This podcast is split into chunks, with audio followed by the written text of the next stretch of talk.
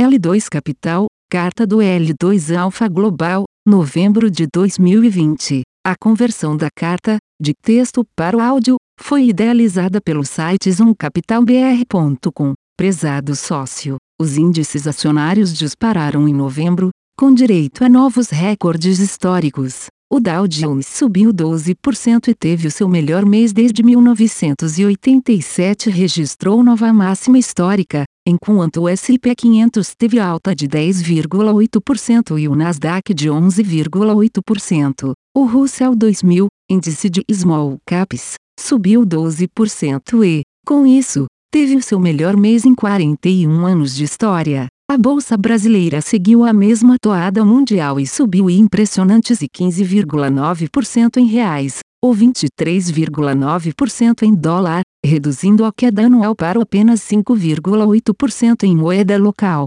Apesar dos números chamativos, gostaríamos de iniciar a carta falando sobre narrativas. A narrativa até as eleições americanas era de que haveria uma onda azul, ou seja, que os democratas levariam a presidência, o Senado e a Câmara. Até agora não sabemos oficialmente da presidência, mas os democratas perderam assentos na Câmara, embora ainda tenham a maioria, e é bem provável que também percam o Senado. Isso, segundo analistas, ex-ante, era tido como o pior cenário possível, já que vários projetos e estímulos não tramitariam com a velocidade adequada ou seriam bloqueados, razão clara e óbvia para vender bolsa e ativos de risco segundo os próprios analistas. E o que aconteceu? Bolsas, banes e criptomoedas dispararam, enquanto o ouro caiu. Logo em seguida, exposte, a narrativa difundida para explicar o movimento foi de que esse cenário seria, na verdade, favorável, uma vez que os democratas não conseguiriam expandir muito o déficit fiscal,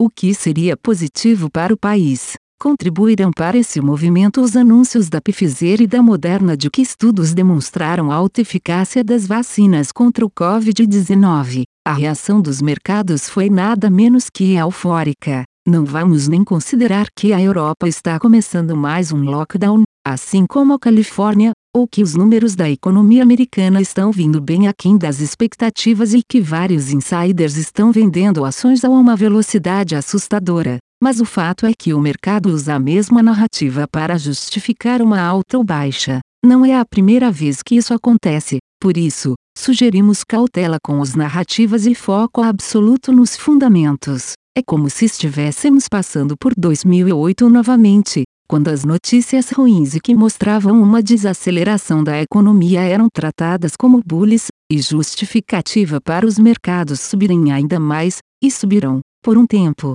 do crash, que veio logo depois, todos lembramos. Obviamente não estamos sugestionando que haverá um crash, ninguém sabe disso e não há como prever, entretanto estamos afirmando que os fundamentos nos impedem, como fiduciários, de tomar mais riscos que o necessário ou que participemos do que entendemos se tratar de uma grande complacência dos agentes. Esse é, definitivamente, o mercado mais disfuncional que já vimos. Para se ter uma ideia, em novembro, os títulos de 10 anos da Grécia apresentaram rentabilidade inferior à dos títulos similares emitidos pelos EUA. Vejamos isso sob um outro prisma: um país completamente quebrado, sem a menor chance de pagar suas dívidas a não ser brincando de esquema Ponzi emitido mais dívida para pagar as anteriores, classificado como BB- pela SP, está pagando menos por sua dívida que a maior economia que já existiu no planeta, classificada como A pela mesma agência.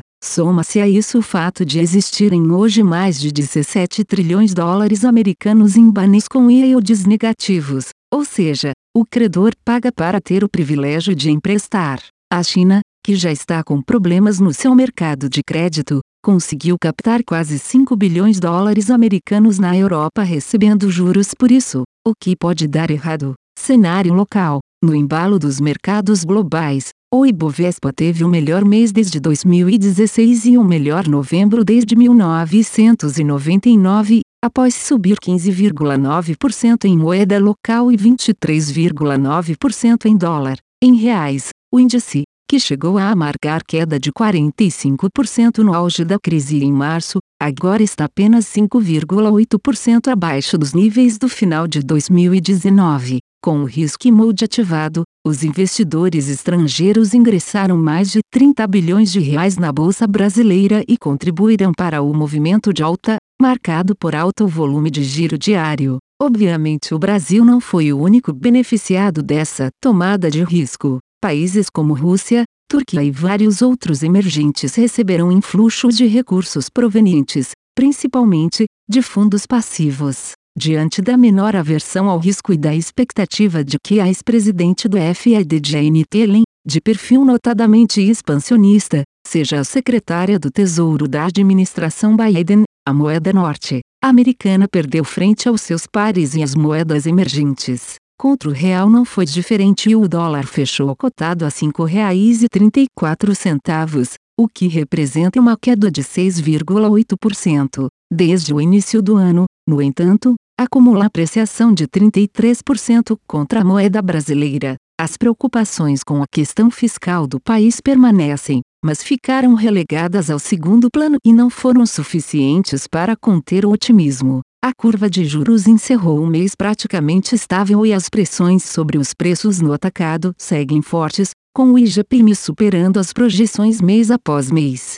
O ouro, diante de tamanha de exposição ao risco, sofreu e caiu mais de 5% em dólar e quase 12% em reais. Mercado. O risco continua a ser desconsiderado no mercado mundial e toda notícia é boa. As que não são, recebem um spin positivo pela imprensa e pelo mercado. O desemprego está subindo. Ótimo. Vem mais estímulos por aí. O desemprego está caindo. Ótimo. A economia está se recuperando. É por aí vai. O petróleo subiu fortemente em novembro e a narrativa anterior de que uma alta no petróleo seria ruim para a economia mundial, já que poderia trazer pressão de custos para os empresários, foi totalmente esquecida. O aumento nos preços do petróleo, na realidade, ajudou a impulsionar os mercados a buscarem novas altas. Com isso, o ouro, que é considerado porto seguro, sofreu fortemente. O mais interessante, contudo, foi ver o volume de sortes vendidos a descoberto em bans. Como podemos ver pelo gráfico abaixo, chegamos ao nível mais bearis para bans de que temos notícia. Mas ninguém está falando nisso. Como já falamos várias vezes, quando todos estão no mesmo lado do barco, esse tende a virar. O dólar index também está fazendo novas mínimas esse ano, com investidores se esquecendo dos fundamentos e ligando o botão de risco máximo nas carteiras. Essa é uma situação perigosa e, como já mencionamos em outra carta, o dólar é a casa mais bonita de uma vizinhança feia, ou seja, ele tende a zero, assim como todas as outras moedas fiduciárias, porém ele deve chegar atrasado, o que significa que outras moedas devem chegar a zero antes dele. L2 Alpha Global FinCP nossa própria ETP Exchange Traded Product de urânio está pronta e já estamos alocando nela. Esse foi um grande passo para podermos melhorar o acesso ao mercado de urânio e as ações que acompanhamos e de que gostamos com um custo menor e mais eficientemente. Todas as ETFs de urânio têm uma composição, na nossa visão, bastante inadequada. Grande peso é dado a gigantes como BHP, Rio Tinto ou até mesmo Samsung, empresas essas que têm quase nenhuma correlação com o urânio e pouco se beneficiaram com uma correção dos preços da commodity. Mês passado avisamos a todos que estávamos investindo em Bitcoin. Fizemos um primeiro investimento em outras moedas virtuais por meio do fundo, leia-se Ethereum, o que se provou extremamente lucrativo. Após uma alta de cerca de 50% nesse mês, decidimos vender toda a posição em Ethereum e diminuir a exposição a Bitcoin. No entanto, nosso entendimento é que essas moedas são inovadoras e poucas pessoas estão dando a devida atenção e dimensão. Não estamos falando somente de reserva de valor, mas de uma série de novos produtos sendo desenvolvidos em camadas acima dessas criptomoedas, com potencial para revolucionar o mundo financeiro e as relações comerciais. Como já dissemos, Esperamos alta volatilidade, porém estamos enxergando uma excelente oportunidade para manter nosso poder de compra no longo prazo. Como sempre, gostaríamos de agradecer a você mais uma vez pela confiança e prestígio.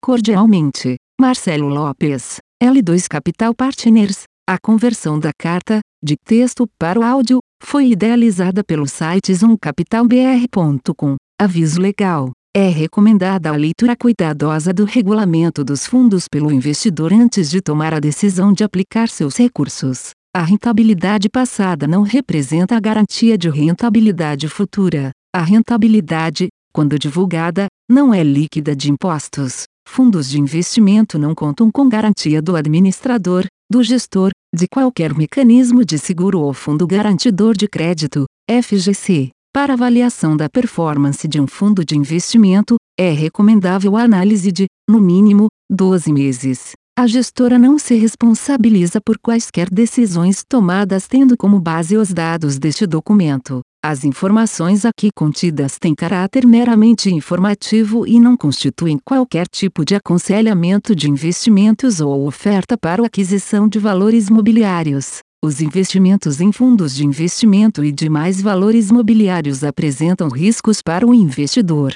Os fundos de ações com renda variável podem estar expostos a significativa concentração em ativos de poucos emissores, com os riscos daí decorrentes.